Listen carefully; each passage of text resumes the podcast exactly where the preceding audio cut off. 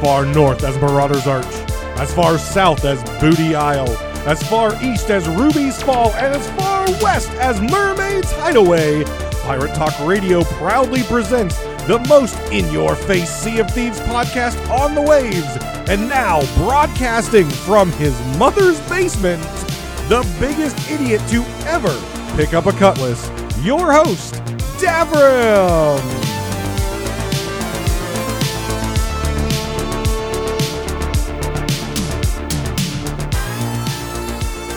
Welcome back, guys, to Pirate Talk Radio. This is episode 75.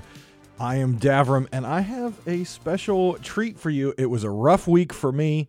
Uh, didn't get around to a whole lot of anything because of work. And uh, a buddy of mine, Captain Logun of the Keelhauled podcast, also had an equally uh, long week. So we sail on Saturdays around 4 p.m. Eastern Standard Time. And we both agreed that neither of us had anything recorded for this week, and his episode comes out Monday. Mine usually comes out on Saturday, so this is going to be a late episode uh, for everyone. But uh, we both agreed neither of us had time to do what we needed to do this week because of our real life jobs. So we agreed to do a joint two podcasters one boat which is the which is the stream title of our saturday streams and we did a joint podcast. So uh, we'll get to that in just a moment. But first i want to take a moment and thank the patrons who are financially contributing to the success of this show. First off lane thank you very much. And regis stella thank you both very much for continuing to be patrons of my content and financially support the show. If you would like to join the illustrious group of patrons for this uh, show and for my content, you can go over to patreon.com slash TV. Without further ado, this one's going to be a long one, and we get into a lot of topics uh, such as patch 2.5.3 and how awesome it is, along with we just played the adventure together. So we're going to get into adventure number five and talk about what we liked and what we didn't like about it. And I can tell you right now, this is going to be a good episode if you're a rare employee because usually, usually I'm yelling at you. This time, not going to be doing a, not going to be do, doing too much yelling because uh, uh, the past couple weeks of Sea of Thieves has been pretty damn good. So let's take it away over to Captain Logun with the Keelhauled podcast and myself, two podcasters, one boat. I hope you enjoy. Two podcasts, one boat situation. Uh, in this case, um, Davrim TV from the uh, Pirate Talk Radio is joining us this week to kind of talk about Adventure 5. Um, we were talking about it and we went sailing just earlier today.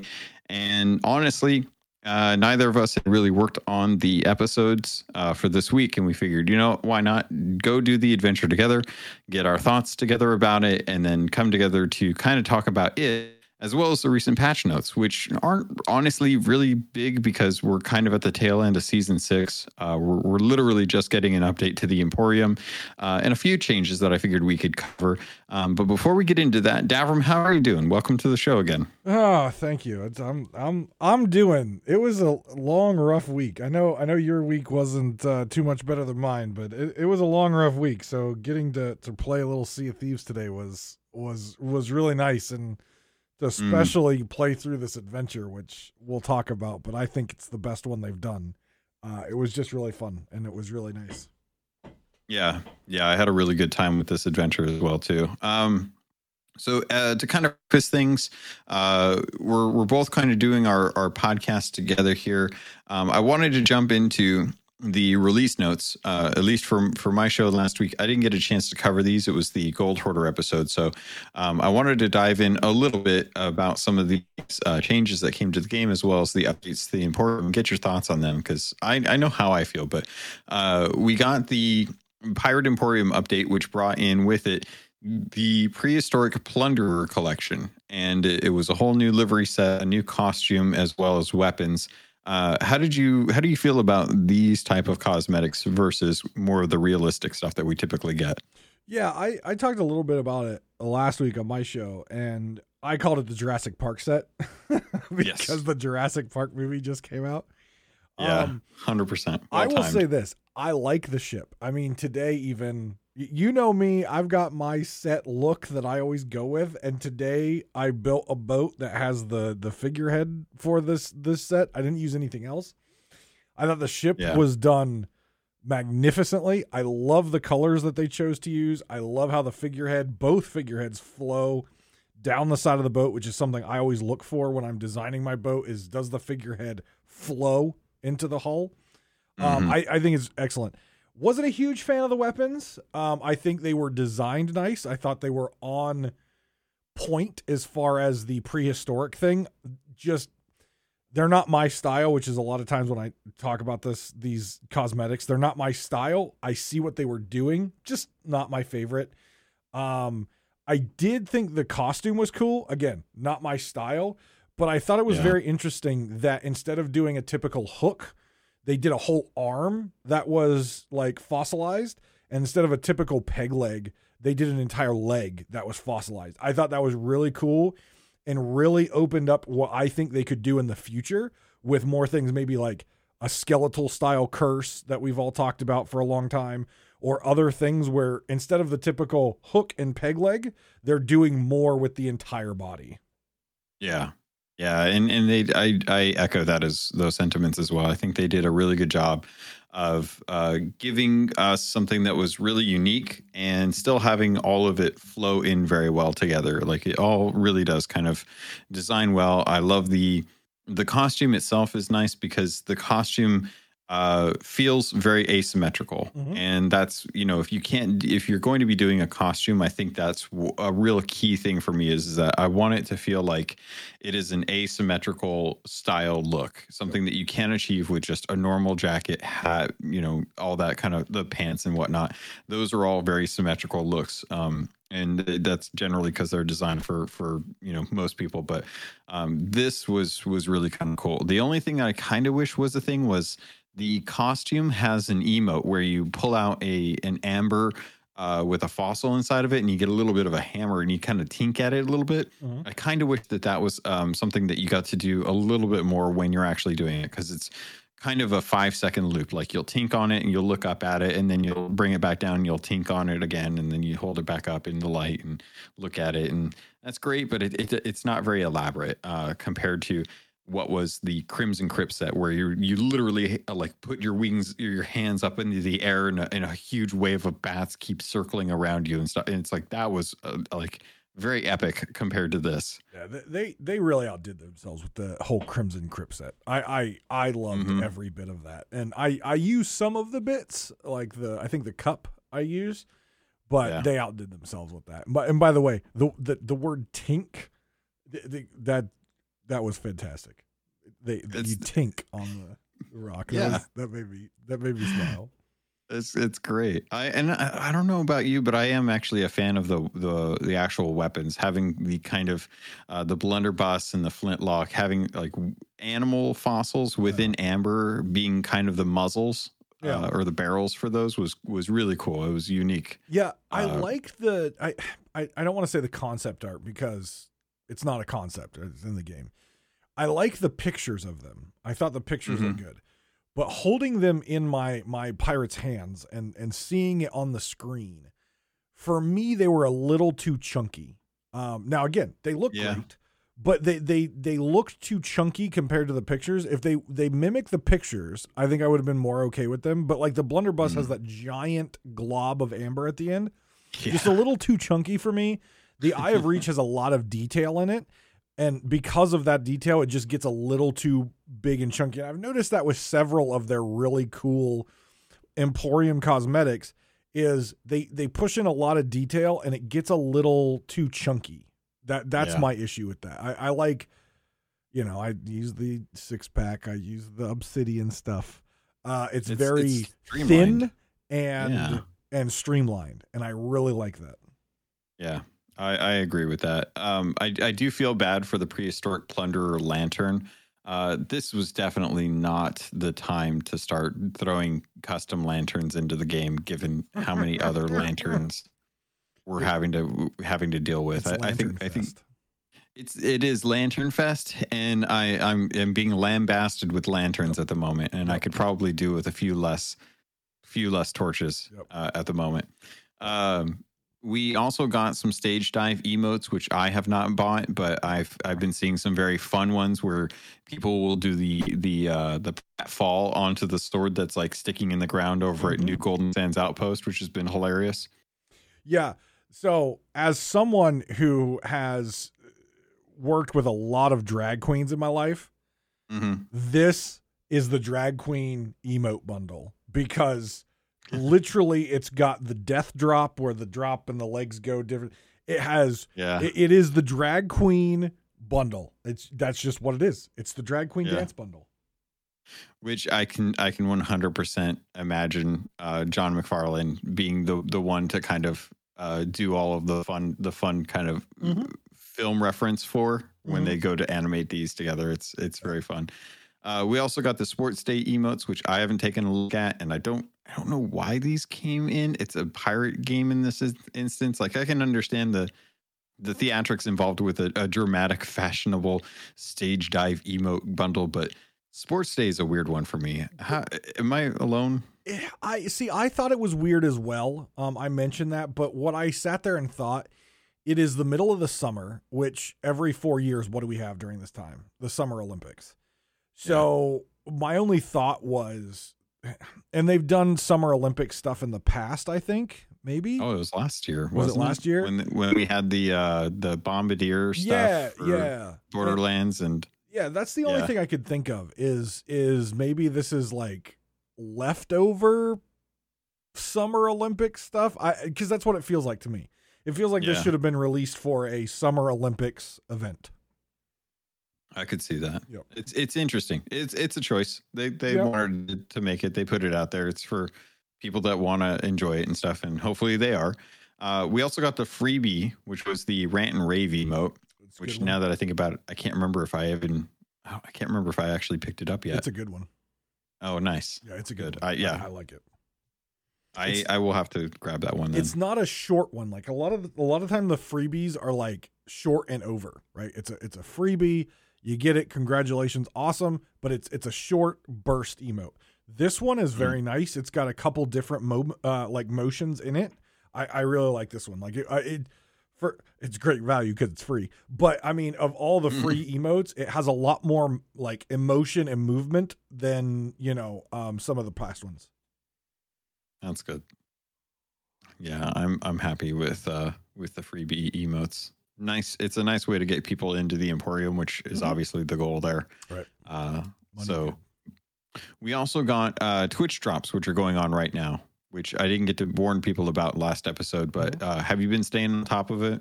I, I have I have gotten the first two, um, which was the first one was the cannons, which is the first time that they've used fluted cannons that are short barreled.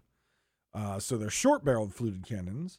Um, still not good to aim, not good, Mm-mm. not for me at least. Yeah. Uh, Yeah. The flute is still it's not good. You can't see where that ball leaves the the barrel. Uh, The flute is just bad. I don't care if it's Yeah. short or long. The fluted cannons are just bad.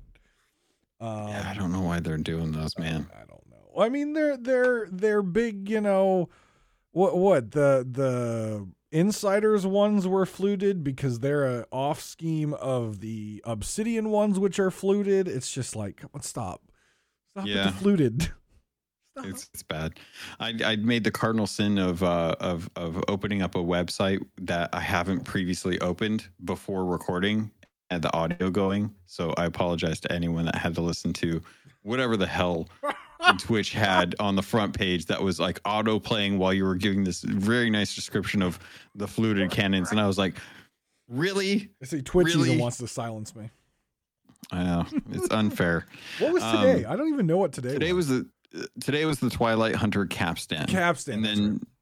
tomorrow is the Twilight Hunter sails, and then uh, Monday is going to be the Twilight Hunter flag. which is just a black flag or a I- in- dark blue flag.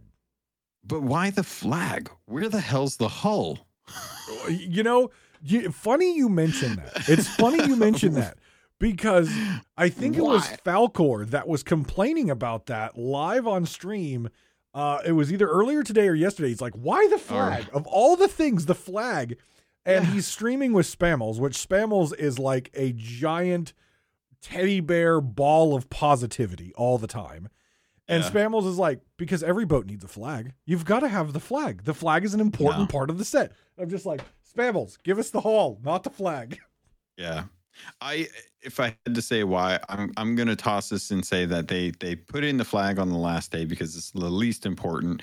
They're trying to get people in for the next set of drops, which I imagine will be the uh the wheel, the figurehead, and then the hull. Probably. And then I I guess that's it. I don't know. Is there a cosmetic I'm not thinking about right now? Because there's only we, we have there's only seven. capstan, flag. oh the flare. Oh, flare. Yeah. So they'll probably do the another flare. set of four days at the start of uh, what, right around season season seven. You think they'll probably do four days Yeah. at season seven? Probably. Yeah. Yeah. That's oh, oh man. Well, at least I can miss out on the last days of each of these and not feel terrible. Uh, Even though I yeah. pro- I definitely won't, I but at least I, could. I, you know me. If I miss it, I'm going to be upset. oh yeah, yeah. Even though I never missed use it. one. Yeah, I missed one piece of the Twilight Hunter set, and I, I'm kicking myself for it. Mm-hmm. Mm-hmm. It's a bummer. Speaking of uh, sets that just came out, though, uh, we just got the Plucky Ruffian Sea Dog set in the uh, clothing shop, which I, I don't know about you, but I actually love the Ruffian Yep. Sea Dog shirts. It's I, got that I do high, well. high collar, really beautiful set. Uh, this one's kind of a weirdish green one that's available for gold, and it's Yep. it- actually really cheap too. It's not like one of the expensive sets. Yeah. Usually the Uh, the the sea dog stuff is kind of like the swabby or or what I would call the newbie clothes. Even though for some reason every newbie goes for the crab, crab, kraken, and ashen. Oh yeah, but like this is the the the the the ruffian sea dog stuff is very much swabby, very Yeah. cheap, very affordable. Um, Love it. clothing. But yeah, I, I the color is interesting, but I dig it. I'm okay with the color. The pants are nice. The pants are like yeah. they're not a black pants. They're like a a dark blue pants. Uh, and they look really Mhm. good. The the color goes really well with the uh, un, uh the the the hat the the unfeasibly hard to get hat that you get for doing something special in the game Oh, That- right. That that's one. something that i noticed happens yeah, to go one. really well with That hat. if you have it I don't. Thanks for I'm sorry. it in. i'm sorry Joe i had to bring it up though Jo- Joe Joe has put a ban on me getting that hat. you know i posted something the other day and he liked it and i was like oh my god he doesn't have me muted that's Uh, weird He probably has me muted. I 100% felt that Joe had me muted for a very long time. for a very long time. I, I was almost, I was 100% positive. I'm like, he's got me muted. I don't know what I did. I probably tweet too much, but, but I'm almost certain that he's got me muted. We, this is one that I wanted to bring up with you because uh, genuinely, when when sea, while Sea of Thieves is continuing to ask for our money, we can we just talked about the the prehistoric uh the set that came out, the Jurassic Park set. We just talked about more ways to spend money and to to follow and, and feed into the uh, media machine that is the Twitch drops and such. Uh, we got an accessibility update with this patch that was swapping the analog sticks, and I can't say that I ever thought that this would be something that would be um, required, but I'm glad that they put it into the game because I I don't know who needs this, but at least if the option's there, this option is is available. Um, I know you're a huge fan of of accessibility as well too. Uh, what were your thoughts, kind of getting into this one? Yeah, so anytime and and I've I've said this multiple times over the years that I've I've played the game.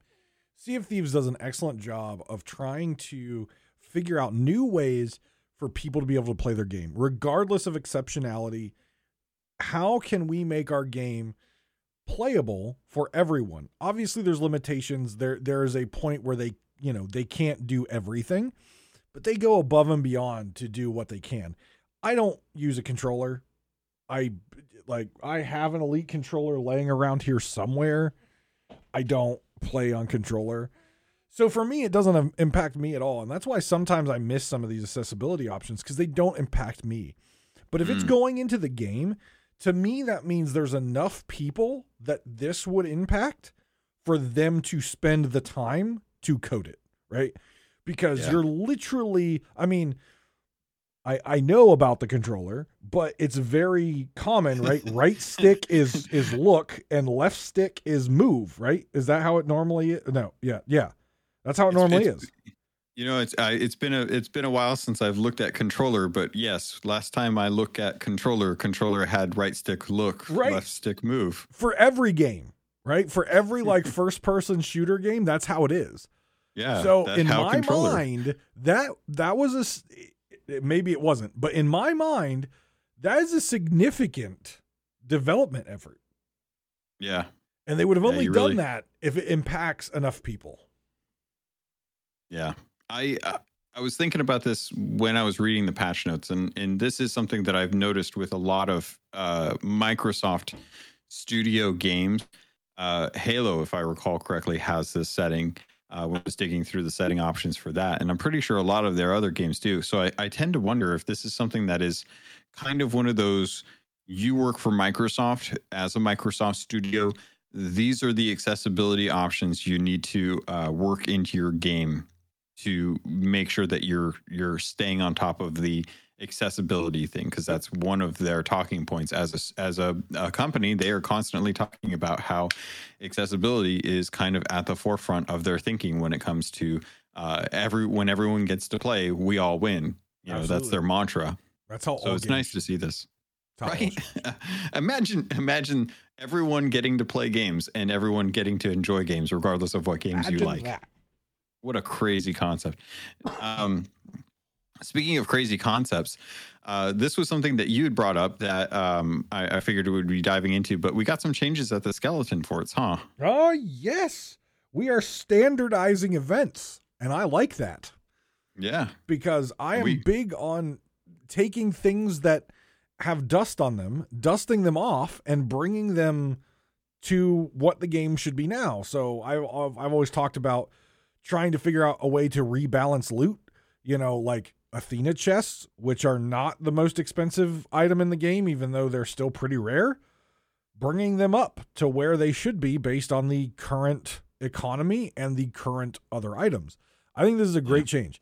So the idea of making the skeleton forts, the forts that have been there forever, um, to have the same style of barrels as the new phantom forts, which are very popular for people to stop by and and stock up. So you've got your ammunition red barrels with the cannonball logos on the front.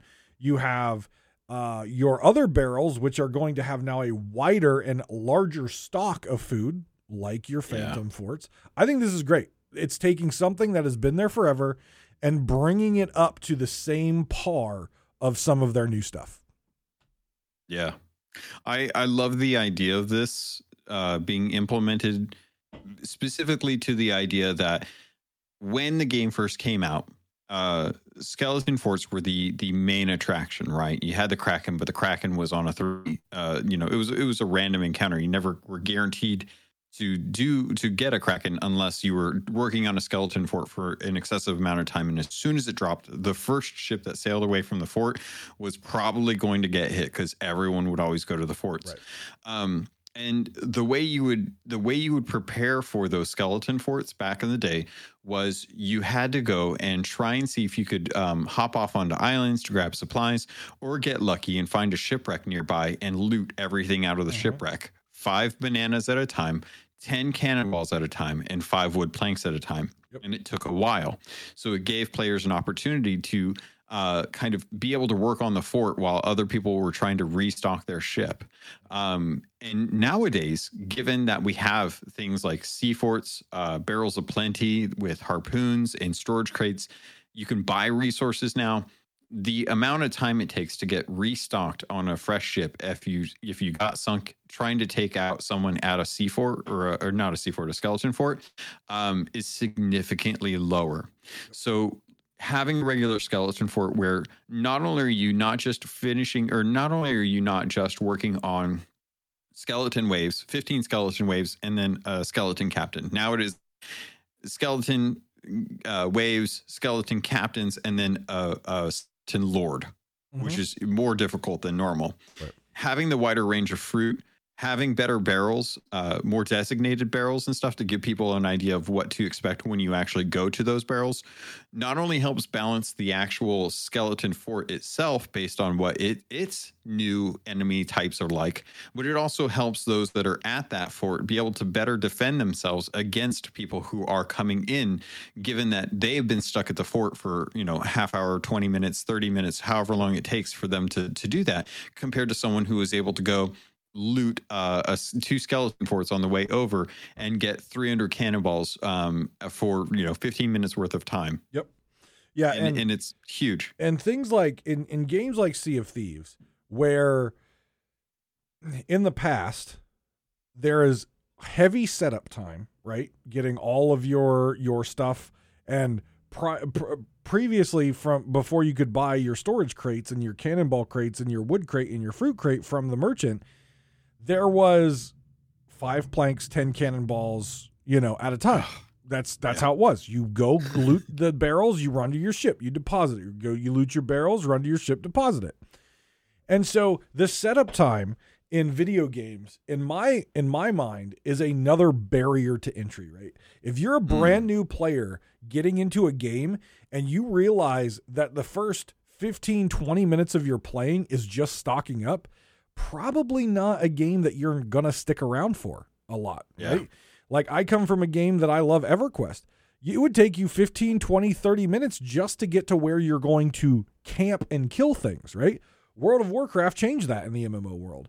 Sea of Thieves is, I think, trying to do a better job of reducing that barrier to entry, getting you into the game getting you doing something that makes you feel accomplished as fast as possible, which is going to keep those players playing longer and coming back. Yeah.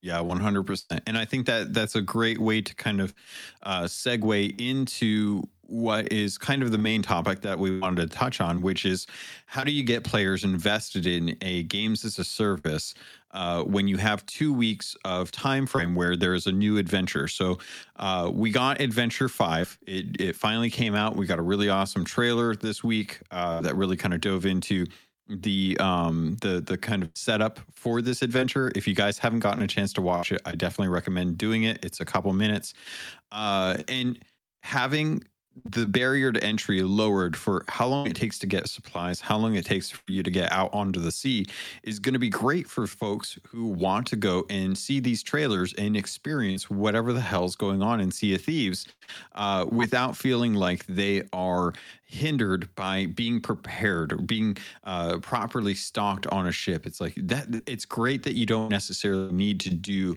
everything because by the time you get onto uh, a tavern, you should already have a uh, a better supply of, of ships uh, or, or, stocks um, on the island that you're able to grab with a storage crate. The thing that I, I would love to be able to see is if they are going to have a wider array of uh, food and and uh, supplies on forts, I hope they do this for the outposts because uh, the outposts Agreed. are kind of a mix and. Um, forgive me for who it is that's actually uh, one of our discord members was actually kind of doing some some research on this and i can't remember where they posted it which is a bummer. Uh, but they they had kind of a, a, spreadsheet going based on the supplies that they would get at uh, taverns or outposts compared to sea forts and the discussion was kind of like this is what you would get at an outpost versus what you would get at a sea post. And sea posts had uh, typically a, a, a guarantee guaranteed more cannonballs and planks. Um, but the wider array of uh, food yeah. was more meat based at the at the sea forts and it was like well that that right there that is a huge mm-hmm. a huge difference between what's available at a lot of the uh, taverns. And i think that the taverns really do a good job of giving you the base supplies that you would need but nothing that would progress your uh like hunter's call. Like you can't pop into an outpost grab a whole bunch of fish and be like all right cool. Now i can head over to a, a hunter's call and be able to do this without working at it at all but I do hope that they broaden the amount of uh, supplies that you're able to kind of bring them up with the rest of the sea sea posts. Yeah, and that goes back to the skeleton fort we talked about just a little bit ago, and it goes back to what I was talking about about rebalancing the loot. Right, more rare loot, mm. giving you more gold. We have all these awesome places now: skeletal forts, phantom forts. We've got all these awesome places that give you supplies of plenty but you have to sail to them. Uh, yeah. I think the next stage of that, and now I agree. I don't think you should be getting pork chops and and potentially rare fish um, out of out of um, outposts. I don't think you should be getting that, right? Because then that's going to mean you go there, you don't have to fight anyone necessarily. You get your thing, you go to the hunter's call, you turn it in. Yeah, no, I don't like that. But maybe a pineapple, you know, a couple mangoes, some more right. cannonballs, chain shots, some a couple curse balls, you know, kind of bring the outpost barrel loot up to not to equal of the uh, uh, skeleton fort or phantom fort, but just give you a little bit more so you don't always have to go to the skeleton fort or the phantom fort before you feel comfortable sailing out. You've got a good yeah. stock of a variety of things that are going to help you. Yeah. Yeah, I definitely like that. I hope and they continue I, it. I do too. I hope that this is just kind of them taking a look at, and this does kind of fall into the quality of life stuff that we yeah. we're constantly asking for. We want them to keep things balanced between the the introduction of new stuff, so that yeah, sure, it's great that that's new, um, but you know everyone is still working on other stuff as well. It's not like people have stopped. Well, I mean, uh, probably a lot of people have stopped the shrines and the treasuries. I can't I can't see anyone going to do those too often. I never started them. Yeah, I know. I do want like my coral curse, but I. I'm so anti shrines and treasuries. Like the bad taste in my mouth when those came out, I was just I was livid. I was like, what is this crap? well, we don't have to. We don't have to talk about that. We can. We can talk about uh, the one the undocumented chain that we got that I think impacts the game more than anything that season four brought us, and that was the reduced time uh, for for getting on to the ferry and then getting out of the ferry. Um, it is actually the, documented. The, oh, was it documented? It is on the. I didn't see it in the patch notes. Oh, um, is it? I don't. Re- it's um. Uh, oh, that's right. Here. You're yeah, right. It's performance and yep. stability. Improvements make to reduce scenarios where players can experience extended black screen load times when using mermaids or returning from the ferry of the damned. You know what I was thinking of? It was uh, they never said the the time it takes, Correct. which everyone seems to have an opinion on. Uh, in my experience, I counted as 15 seconds down from 30, but I've been told that that's wrong. So who knows? End of the uh, day, what I will say, and there's a lot of people out there on Twitter and a lot of people out there on Reddit that are angry. And we experienced one of them tonight on the oh, seas yeah. who was angry because they failed to sink us because, and I quote, I miscalculated the new spawn timers. I want to make this very clear. These aren't new spawn timers. These are the original spawn timers. It, the, the game was bogged down with server performance and bugs and issues. That is why you had the extended black screen. That is why you had the the extended time in the ferries. It was not the original code. It was not the original intent. They have brought the game back to where it was, where it started if you're not good enough to still sink a ship now because you you don't have to fight them once you kill them once, you need to work on your skill because the game is now better because players get to play Sea of Thieves, not Sea of Black Screen or Sea of Ferry of the Damned. I I feel like I need to go back and watch an old video of me dying and coming back to the ferry and clock it because um, I, I remember it being longer. I know that we've had the issue with the extended black screens mm-hmm. where it was just it was it was buggy. It was definitely buggy.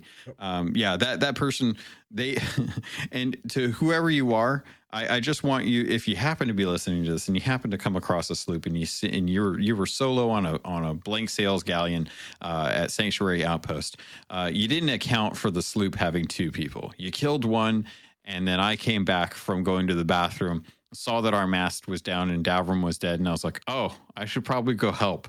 So I came back and I killed you as you were sitting there face deep into our storage crate, and you got bitter about it. But that's okay; it's fine. And I also want to state that whatever bounce that blunder bomb had that knocked me off the boat, I've never seen a blunder bomb knock someone off the boat at that angle. I was completely caught off guard by that.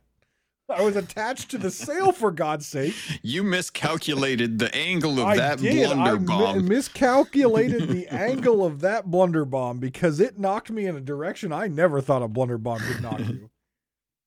Um, I I've been really happy with this update uh, as I as I look to kind of wrap things up. Unless there was a couple more things that you wanted to dive into. Yeah, I I think there's I think yeah. the, the ferry one is huge, right? And yeah. You know as well as as you know other listeners out there, I am very critical when it comes to patch notes, and I'm very critical to Rare um, on on a lot of things.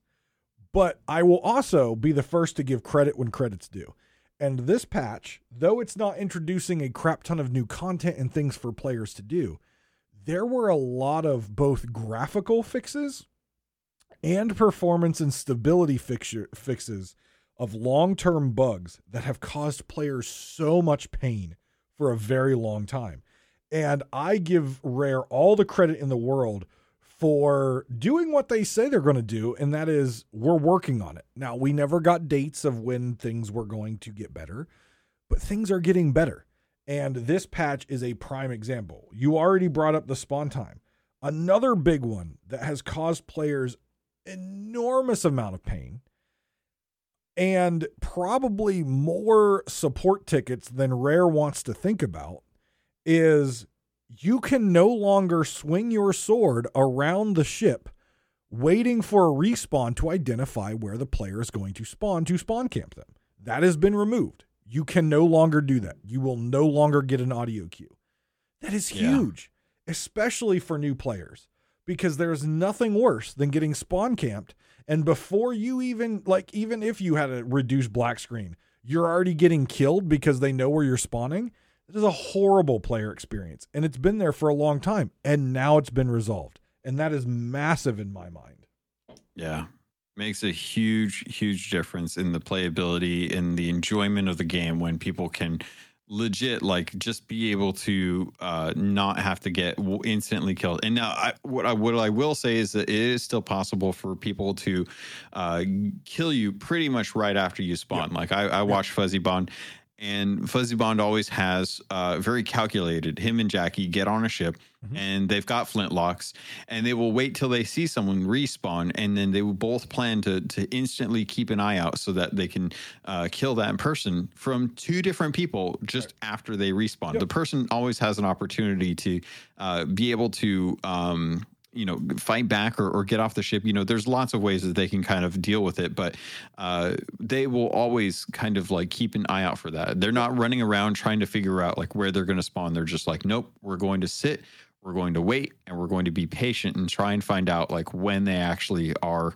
uh, going to show up. And that that to me is a lot more fair uh, gameplay than it is um, for anyone else that's been trying to say like, oh, well, this isn't fair. You know, like I I I got onto the or, or you know this or that. The excuses one run wild, but I I'm glad to see that at least uh, they're they're looking to try and balance that stuff. But um, what were some of the other things? The only oh, other sorry. two items that in my mind were were big ones. Um, obviously, they made a lot of changes to to server performance and hit mm-hmm. registration mm-hmm. are both on there, which I always love to see when both of those are on there.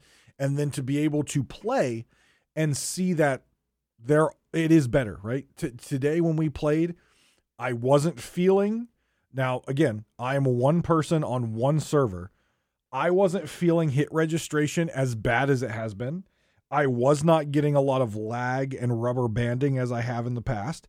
So clearly something is working. Is it perfect? No, but it's improving, and that's that's what I want to see. I want to see improvement. Now, when we get to the tail end of this month, when we're getting to you know the servers have been running a while, will we still see this pretty good server performance, we'll have to wait and see. But right now, it feels pretty good.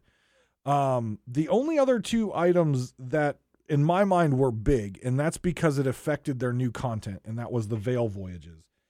Um, is they fixed the disappearing loot when you put in a veil stone, Sometimes your loot disappeared if it wasn't, you know, unpackaged from the chest or off the island. Um, that was that was kind of painful, right? A bad player experience.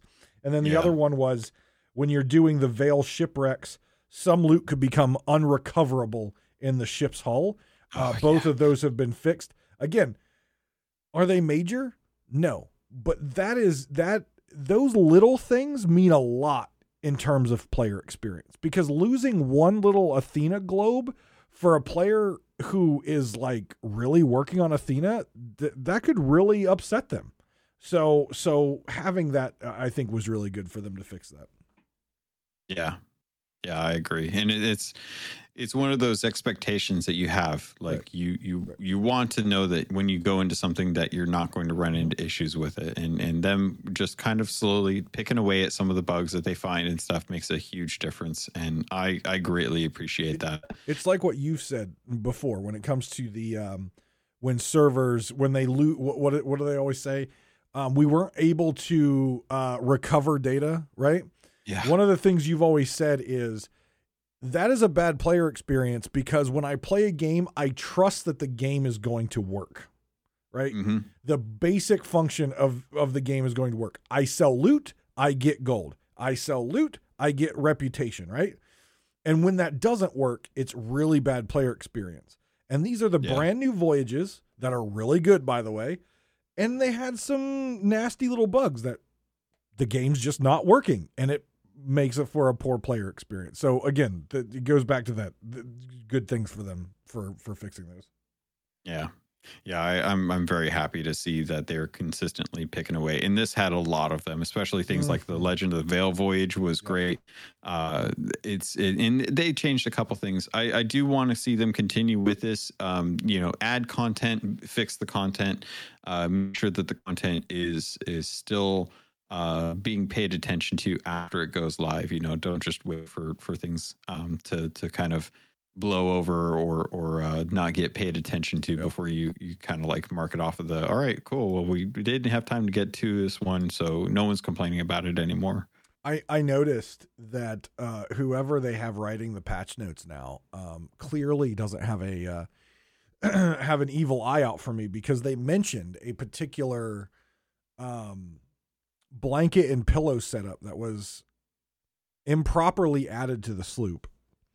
Um, and prior to this patch, it has always been referred to as the comfy mattress, which has triggered me since the very first time I've seen it but they keep calling it the comfy mattress in the patch notes. And I swear it's because someone knows that I don't like that and wants to get me riled up.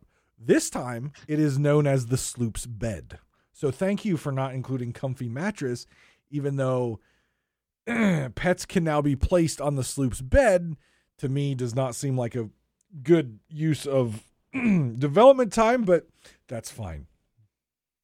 yeah it's it's uh i think they're doing it for the photos kind of like uh emotes Absolutely.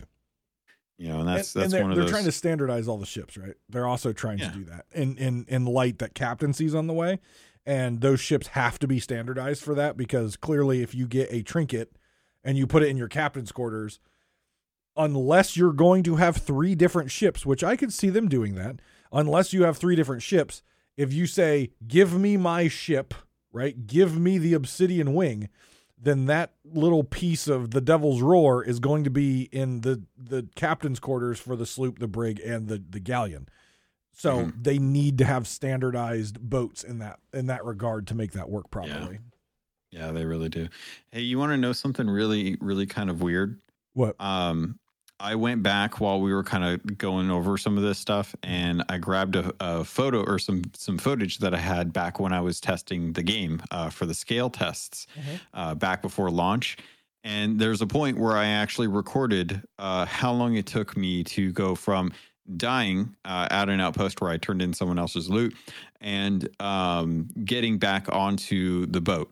Yep. And uh, I, I kid you not, it it took me from because the video uh, kicks off at one hour and what is this 17, 17 minutes five seconds and uh, I I do not get back onto my sloop until one hour eighteen minutes, almost a full minute Yep. of time um, before I got from the ferry to to my to my ship. So Yep. it is it has definitely been a lot of time uh, on the ferry for a long long time, And- and, I and I would rather have the the fifteen to seventeen seconds that it is now. And a minute doesn't sound like a lot of time. A minute in the grand scheme of things is not a lot of time. In Sea No. of Thieves, a minute is an eternity. Yeah. a It's minute insane. is literally an eternity in this game. No, you know what's really crazy is after I got back on the ship, my ship had one tier three hole and it was only half full, Yeah. which is is crazy. Right. It's crazy to me to look at this old footage. I might have to I might have to post this up somewhere. But think if you if you had fired off and boarded another ship with that tier 3 hull, you fought on that other ship, got the other ship sunk and still had to wait another minute to get back to your ship, like a Oh, yeah. minute is an eternity and could really mean the difference between sinking and not sinking. Yeah. In in so Yeah. many cases, that's a long time. So I'm I'm very happy for this change. I think it's a very positive change. It's going to keep you on your toes when you do actually like we we went and sank a uh, uh we sank a ship um working on a sea fort fort uh today and you were you were legit like counting down like the the the time that you thought that the ship was going to see respawns. Like I, you were Yeah. calling it out. I was on there. I was i i somehow managed to kill these two guys. I didn't think i was going to do it. These guys were really good.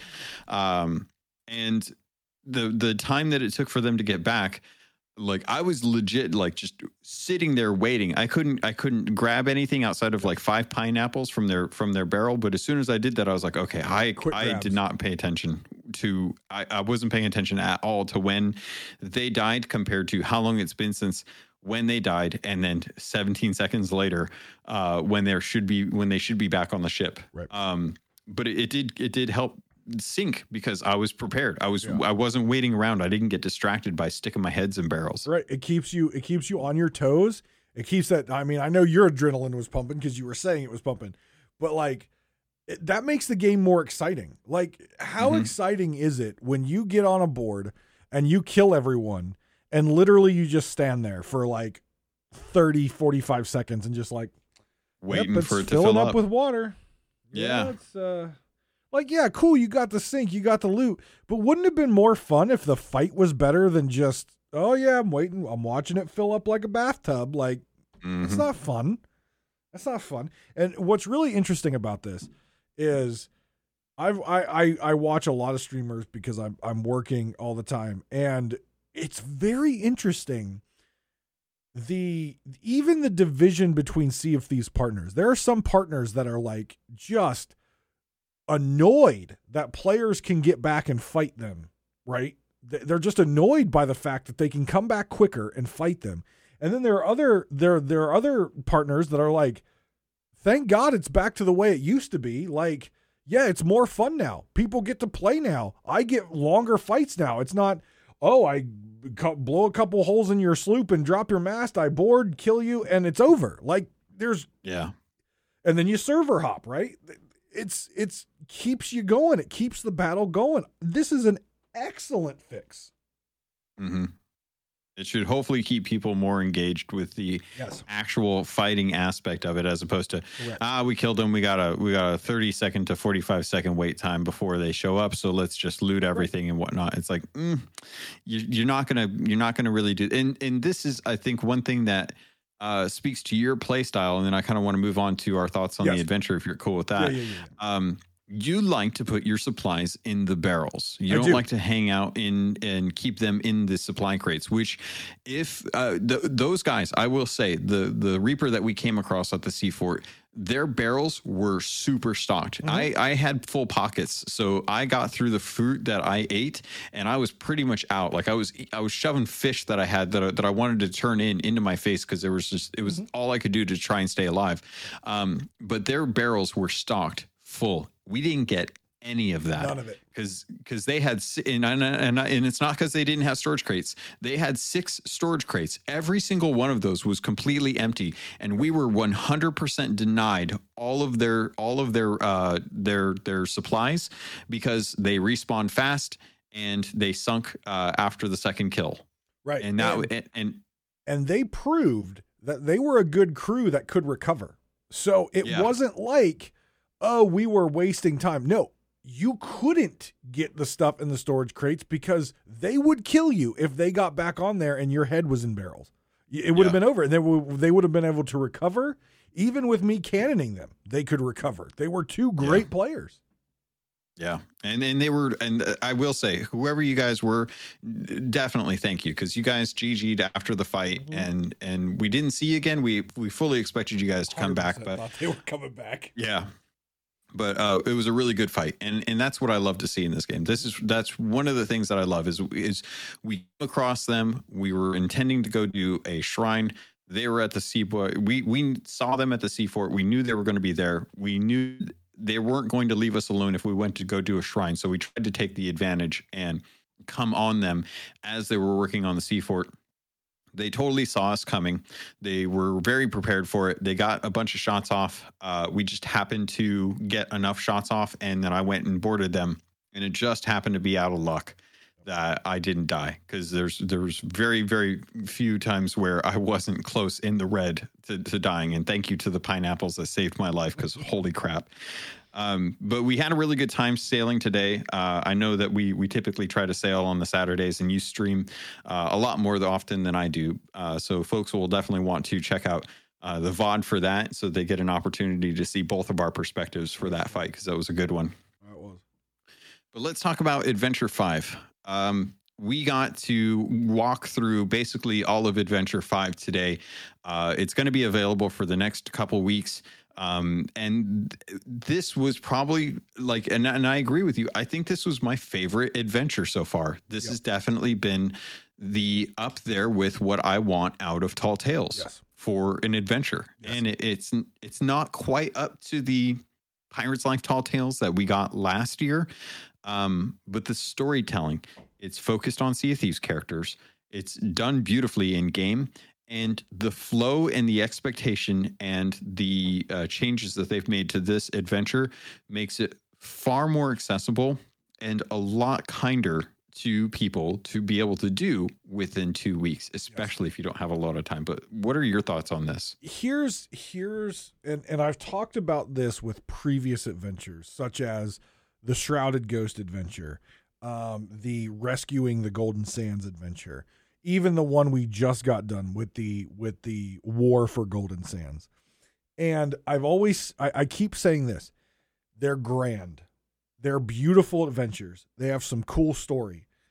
But what in theory sounds cool does not always execute cool, right? RNG.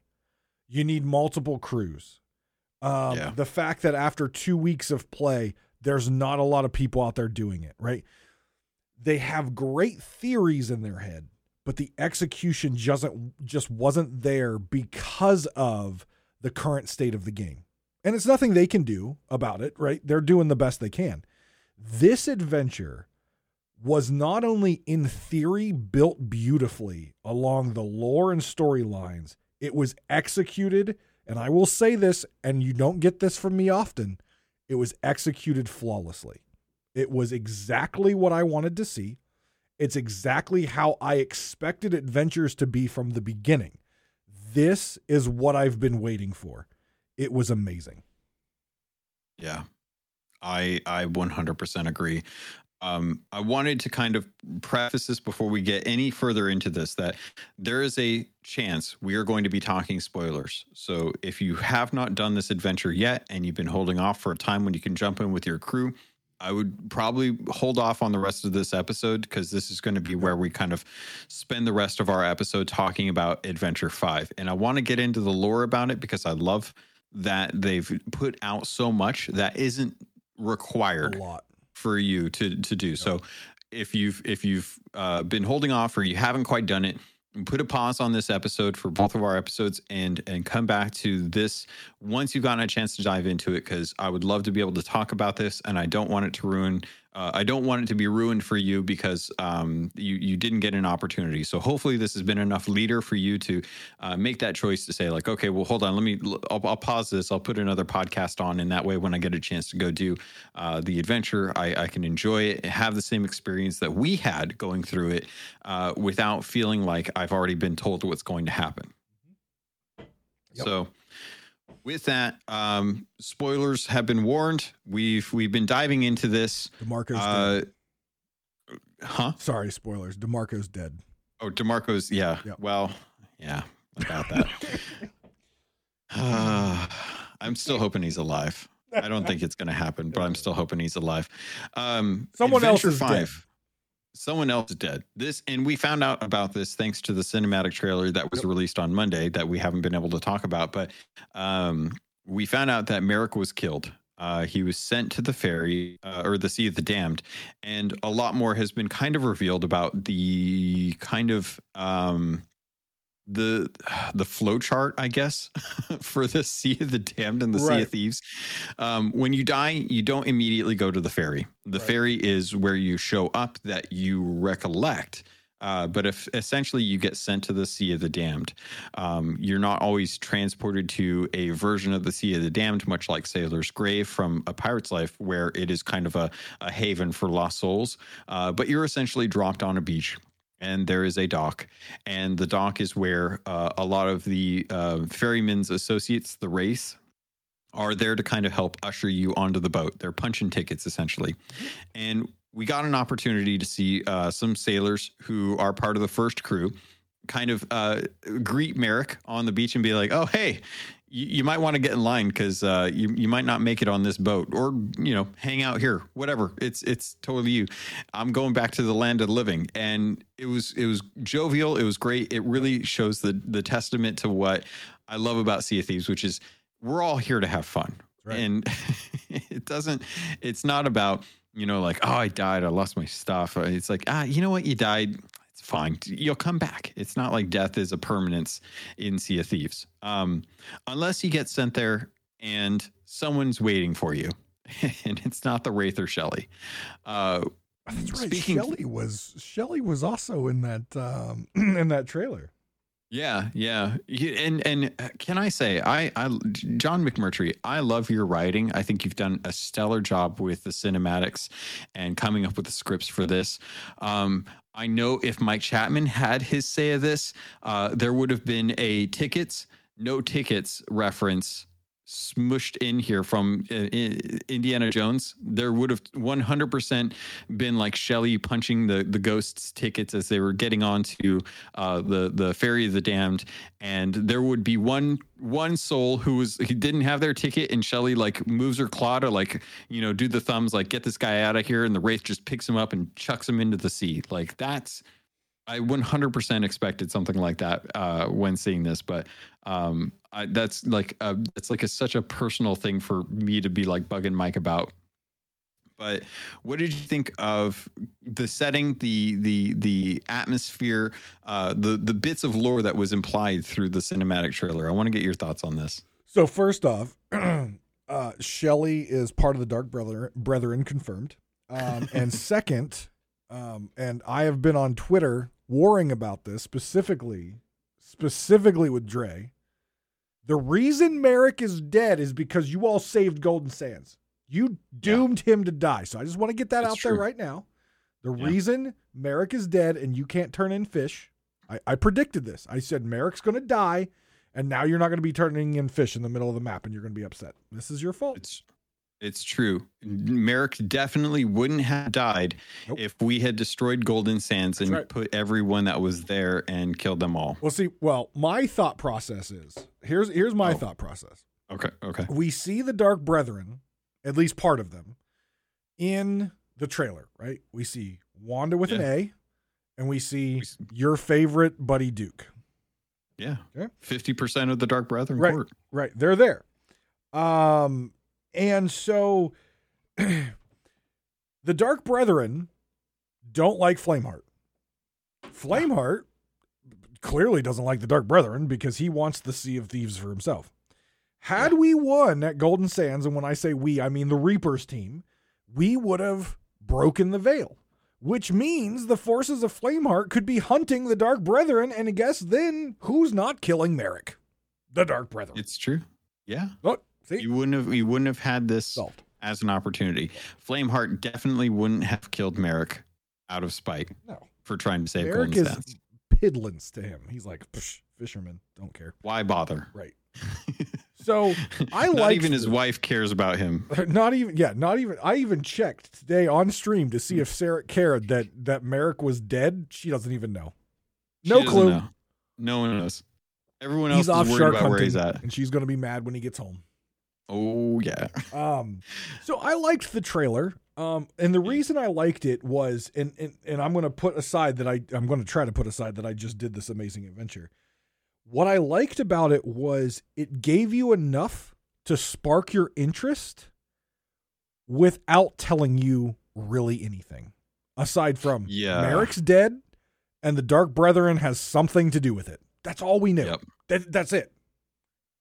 It was How? great. It was- How? When? Why?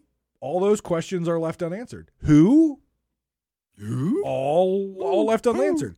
It got me Owls sea excited to play it because I wanted to know what happened. Yeah. The, and and I got to be honest with you, man. I I've been I've been enjoying the Demarco th- stuff going on. You know, it's been cool to kind of see like how they're doing it, and and I I have my grievances with it, but I I really do feel like this adventure was a way better mi- murder mystery. Oh, you I really wait, do. Wait, how many how many retweets do we have to get in order to figure out who killed Mark uh, uh Merrick? Uh, zero. Zero. because that's what the adventure tells you. Yeah. I I absolutely love this. So I love the idea that uh, uh, the Warsmith and Duke are are they're in the Sea of the Damned. You know, they've been kind of they retreated back there after Pirates left, uh, which I honestly I actually forgot about that whole thing. I forgot that they went there. Um, the Gold Hoarder was uh, stopped at the uh, Coral Fortress, and uh, obviously uh, Davy Jones is locked away in the Sea of the Damned right now. So there's there's definitely been um, a lot of questions about what's been going on with the Dark Brethren court, and I honestly thought that this was all going to hang up its hat for the rest of the year, and that we were going to focus on Flameheart. But I've actually really enjoyed this because it led to a twist that I 100% was not expecting. So getting into the actual story if you if you're still listening to this and you haven't played through this and you're worried about spoilers what the heck? Get out of here. Uh but we finally we start off Lorena tells us something's going on. We head over to K9 and uh and and we meet up with Belle. And Belle uses her lantern to recall the the past and show us what's been going on, which is a thing that we did back uh, during the Morningstar Crew Telltale, where we went to Old Faithful, and I absolutely love that. It's one of the things I told Mike about. I was like, I would love to be able to see more stuff like this, more stuff in Sea of Thieves that's happened using the special lantern. Now, back then it was the Ferryman's lantern. In this case, we're using the reward from the uh, Fort of the Damned, which is a little more empowered, I guess. It's Belle's personal version, um, which I guess she just she got. You know, it's a it's a tier up from what the one that we got was, which I don't know how that works, but Yeah, you know, because the one I the one that I have from Fort of the Dam definitely does not work like hers does. But they look the same. yeah, yeah, it's it's a different maker, same product. It's it happens. Right. You get revisions like Right. this, and they Yep. they cut out features. Yep. Uh, so, but we we find out that Merrick's been killed, and that the person who killed him uh, was someone who looks very much like the Warsmith, uh, slightly different. And we've been kind of working our way to find out who it is. There's been a lot of speculation about who it could be, especially given that the uh, second adventure really kind of dove into this potential of who is with uh, the Warsmith on that ship.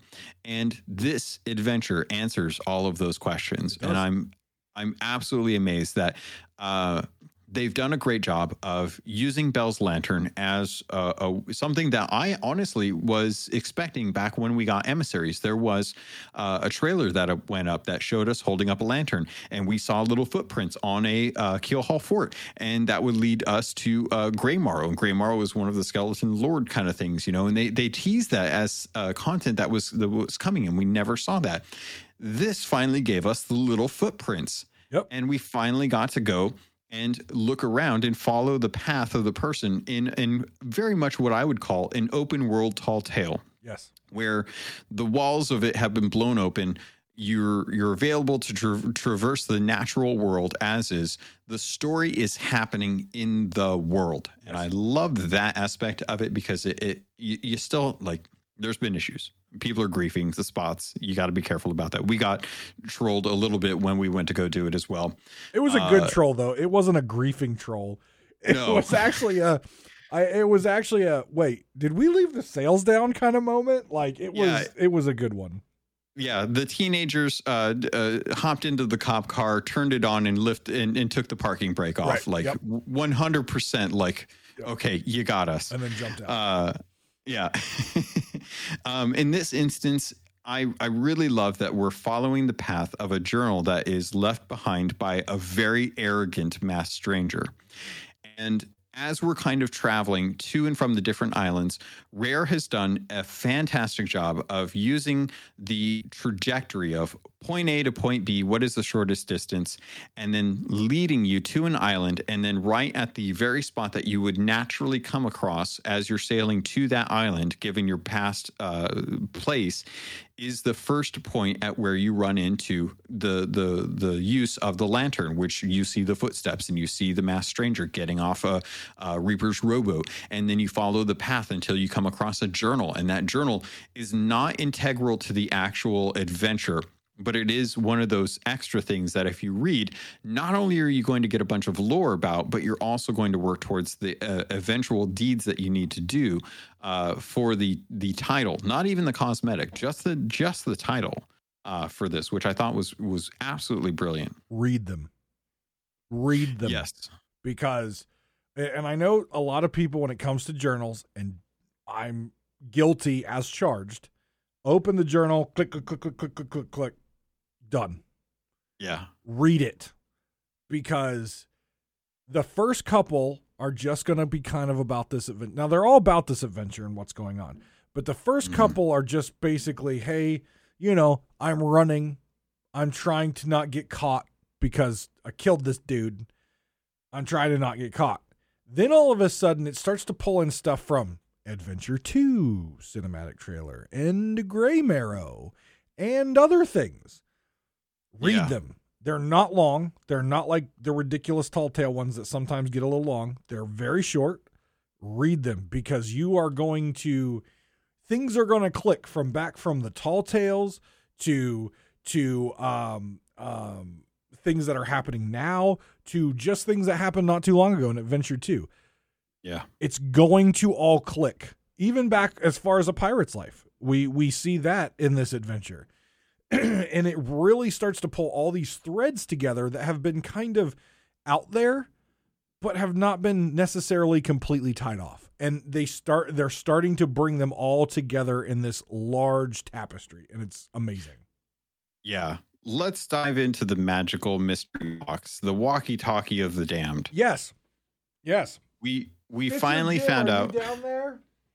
Stitcher jim sir um the the book that you talked about that that references Morrow is in direct reference to the box of wondrous secrets, the item that is out in the Devil's Roar that Stitcher Jim looked into, went crazy, ditched his allegiance to the Gold Hoarder, joined the the the ranks of Flameheart, uh, and then went missing for a very long time. Morrow looked into the uh, box of wondrous secrets, and she didn't she, she didn't go insane, but she didn't seem to really grasp what the heck was going on either.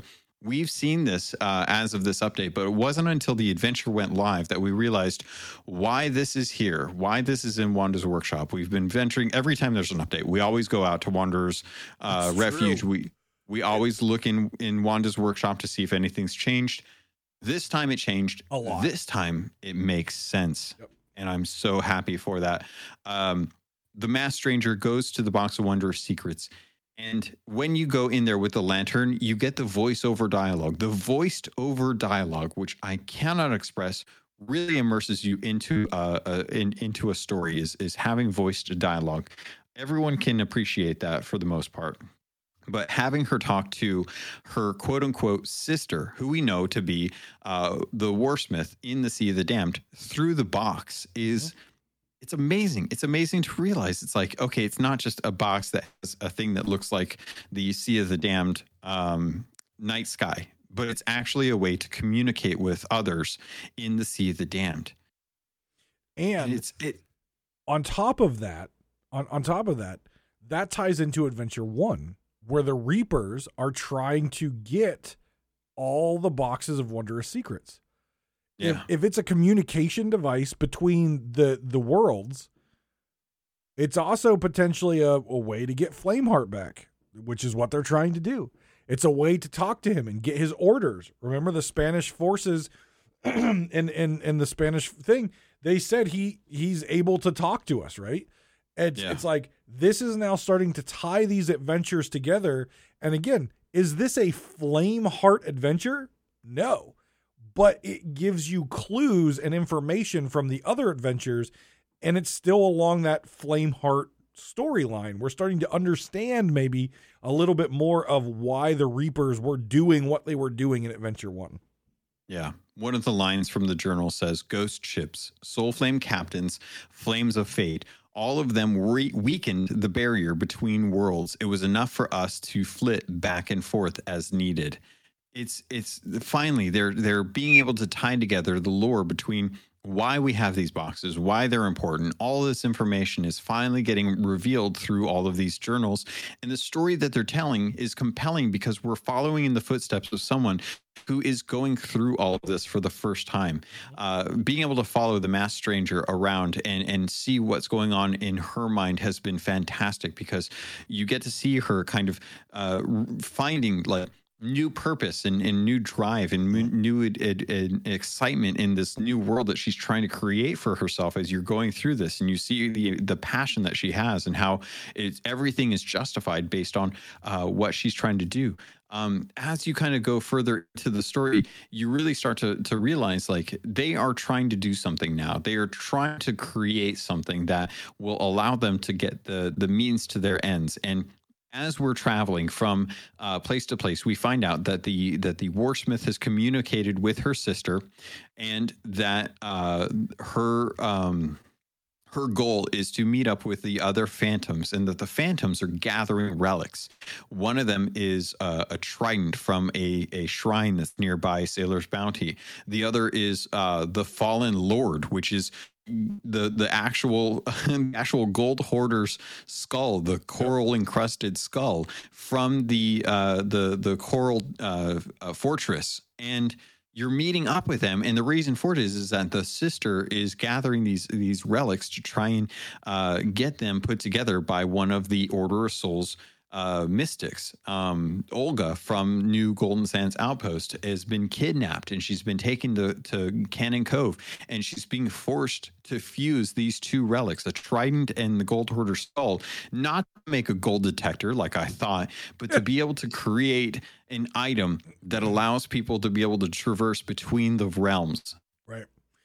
And what I find is very interesting um, through all this is is one we finally figure out the fate of the gold hoarder, right? Because yeah. when you when you end that battle in a pirate's life, is he gone? Is he dead? What's going on? Because obviously Ramsey has said that you know with that stain of greed, the gold hoarder is always going to be there, somewhere, shape, or form. He's always going to be there.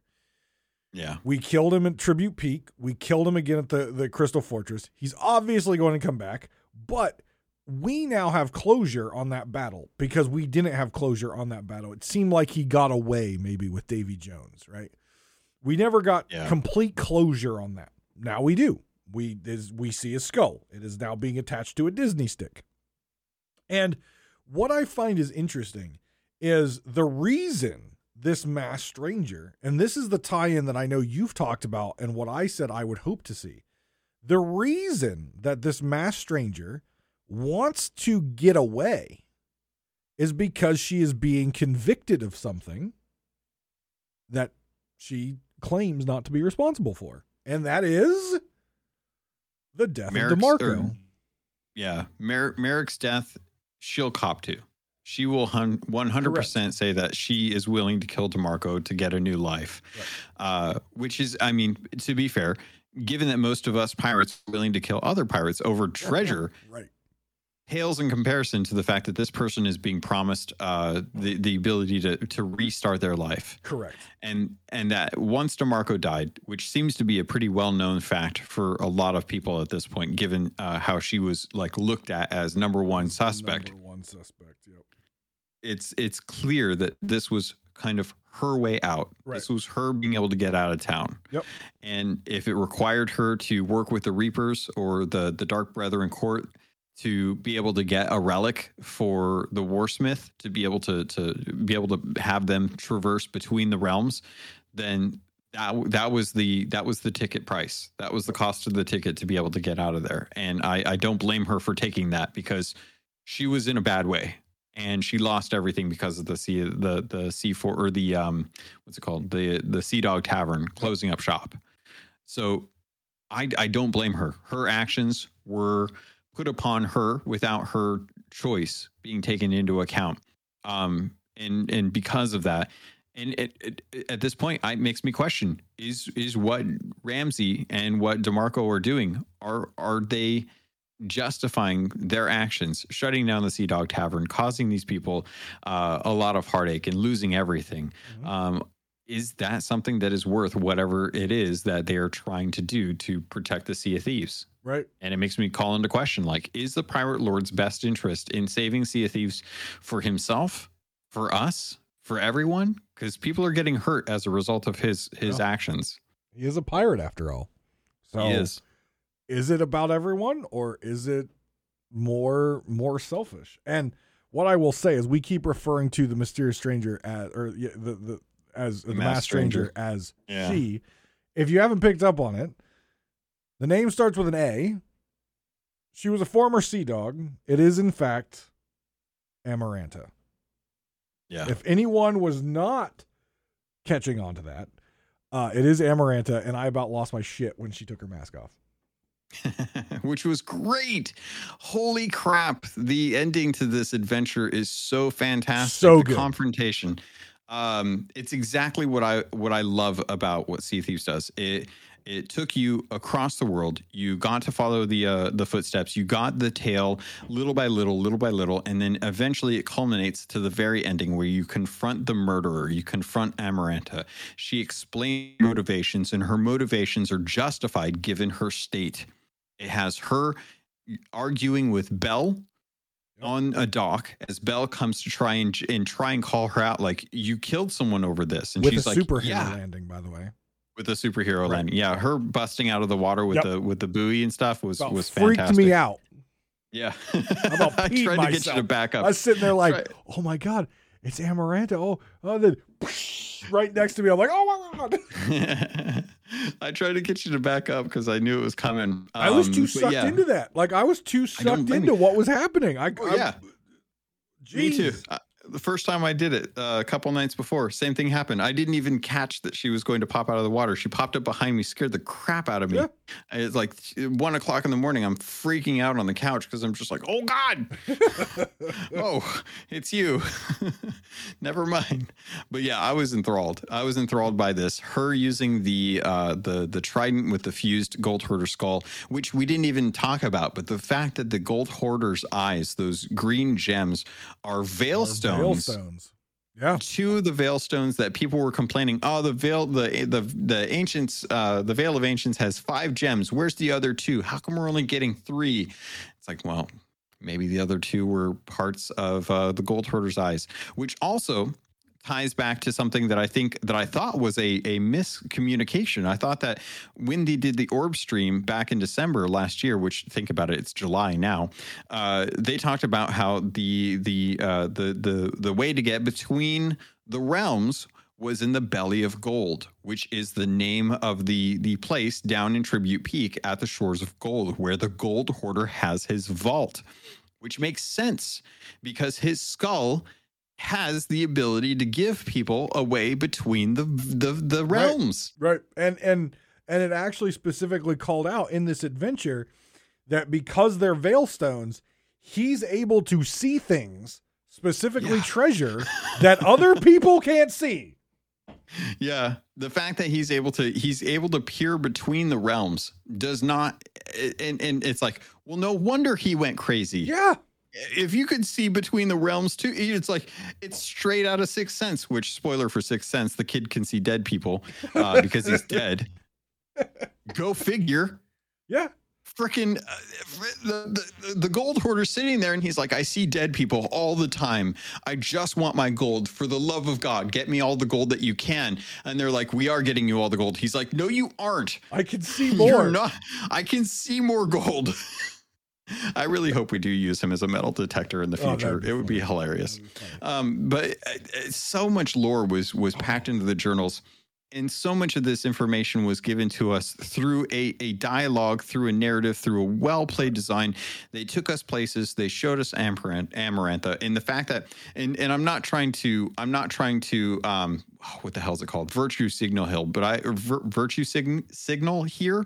Uh but i do appreciate the fact that it was uh, a woman having a conversation with another woman Yep. while another woman was in a portal kind of being in charge of two guys Yeah. and it was just Is so, is so good Wanda really a lady anymore? i don't know Kind of. i don't know I think a all- skeleton Yeah, yeah, she is. I mean, I guess under all the flesh, we're all just bones at some point. yeah it's the personality right it's what you, Absolutely, it's the not, personality it's is a very strong female. yeah Very strong. good good question for uh for uh, Chris Alcock. Like, hey, what what are what are Warsmith's uh, pronouns? Right. If we right. if we if you could. Um, so, but I, I love the fact that they did this. I thought it was great to have Belle be the one that's out and about doing this. Um, she's she's done so much better at representing the good nature of Sea of Thieves than Ramsey has for the entirety of the frickin' like the best time that Ramsey had was at the end of the Gold Hoarder fight in the original Tall Tales. That was a, a an amazing moment. That and Maiden Voyage are my two favorite things that Ramsey has ever done. But that's basically all that he's ever done. yeah, he just sits down there and he makes the new Athena pea jars. That's all he does now. Oh my god! All right, before we get too dark, um, so I I love the fact that we ended this with Amarantha being able to traver- traverse and show us that that the Dark Brethren court has abilities that the Reapers are seeking, Right. and there's nothing that the Reapers can do about it. Right. And and So- apparently Merrick has information. We don't know what information at this point, but he has information that they need. Yeah, information that he may not realize Right. they need. And I think Belle mentions that. I think Belle Yeah. mentions that he may not realize that he has this information. Yeah. And I, I think it ties uh, directly into the the dark relics that were being used for Golden Sands Outpost. Yeah. Um, because it is clear, to me at least, uh, that the Dark Brethren are looking for a way to get uh, to get Davy Jones free. Yes. They're looking to get a way for him free and for the captain to get wherever the captain is Right. to the Sea of Thieves. Right. I think that the Gold Hoarder skull is the first step in them having an easier uh, way of traversing between the realms. Yep. And that I think they are eventually going to seek out either the Dark Relics to change something, which would kind of lead us into a direction that would be like, hey, Rare wants to do more of these uh, community decisions there's another opportunity to right there that the uh, dark relics fall into another pair of hands that aren't as as clumsy or butterfingers as the reapers were uh, when they were trying to change golden sands to uh, an outpost or the damned or what have you. I thought you were going to say as butterfingers as Merrick's were whenever he gets a ship. uh, yeah. Look we don't have to look he's trying his best all right? Like he's he's he's got a, a wife that is is uh that is is on the verge of divorcing him over a merfish um, because he has a hobby that she just does not understand. Wow. All right. Yeah. So let's look at this adventure real quick and what it pulls together. All the bits that it pulls together. It pulls together going all the way back to the beginning. It pulls together uh Shores of Gold, the tall tale, with the gold hoarder, and now we understand his eyes. We understand the the importance of the belly of gold. It pulls together a pirate's life with the battle with the gold hoarder at the um at the the crystal the crystal fortress the coral fortress the disney Coral castle Fortress. sea of thieves disney castle We always call things differently than what they're actually called. right it pulls together Graymarrow in the original tall tale sets um when you know you're putting all those bits together and the things that he knows or doesn't know about the sea of the damned it pulls together adventure number two with talking about how Wanda the Warsmith wanted so badly on that ship, that closing Mhm. scene, wanted to go and attack Flameheart Jr. at that fort, Yeah. but was told by Amaranta not to because they did not have the forces. It pulls together so, so, so. Stitcher Jim, Heart of Fire. Jim. Yeah. I was I wanted to, to bring in I- Stitcher Jim. And i forgot about that one. Until the Well, even before the so much together. Yeah, before before uh, Heart of Fire, he he was uh, the first discoverer of the Box of Wondrous Right. Secrets. We finally understand like the the significance behind that. And I saw this on Twitter. Someone brought this up on Twitter and I responded to it. They're like, Where is Stitcher Jim? And Mike has said time and time again Stitcher Jim is still out there. And eventually we will find out more about Stitcher Jim. Right. So, yeah, you know, this is another. Now we know why Stitcher Jim is somewhere out there, probably just doodling his, you know, a, a picture on a piece of paper at this point because He's- of what he's yeah, through. He's still alive thanks Yep. to the Sea of Thieves RPGs. We found out that he's still alive. Right. Um, we don't know the state of his arm after he stuck his hand into Right. the Curse of Rage Yep. or the, the Chest of Rage. Right. Um, we do feel like, at least for me, I still feel like he is very much infatuated with Flameheart. Um, his place, his his hideout is untouched. Uh, I imagine that will be the next place we want to look when the Reapers decide to make their next move. Yep. Uh, and I would not be surprised to find out if he is um, because he is a great opposite to Duke. Um, because Duke feels slighted by Stitcher Jim Right. based on the the the box of wondrous secrets, the uh, the the Reaper's chests, the Dark relics. He was he was catfished by Stitcher Jim, and I would not be surprised if Duke would be the perfect um, uh, pairing against Stitcher Jim, as uh, Wanda has Flameheart or or Reaper or uh, Flameheart Junior to kind of go up against, right? Uh, Flameheart, I don't think is going to be a, a physical embodiment, but Flameheart Junior, very much uh, a physical embodiment, a masked stranger, if you will, to uh, to to uh, Wanda the Warsmith. Stitcher Jim, great to be working with Flameheart in this instance, a right hand man to Flameheart Jr., uh, working to serve his new master. A perfect um, uh, pairing for uh, Duke the Dark Lord, who is with the Dark Brethren Court, working with Wanda the Warsmith. And I, I think it'd be a great opportunity when we finally see these two clashing forces come together in, in the future, hopefully. And I think you hit the nail on the head earlier when you were talking about the dark relics and the information that Merrick may have that he doesn't know he has, and another player choice, right?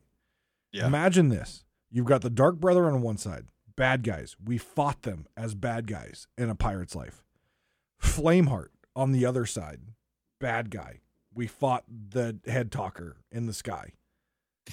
Imagine if the player choice now is do I take my dark relics to the Dark Brethren and give them to Duke?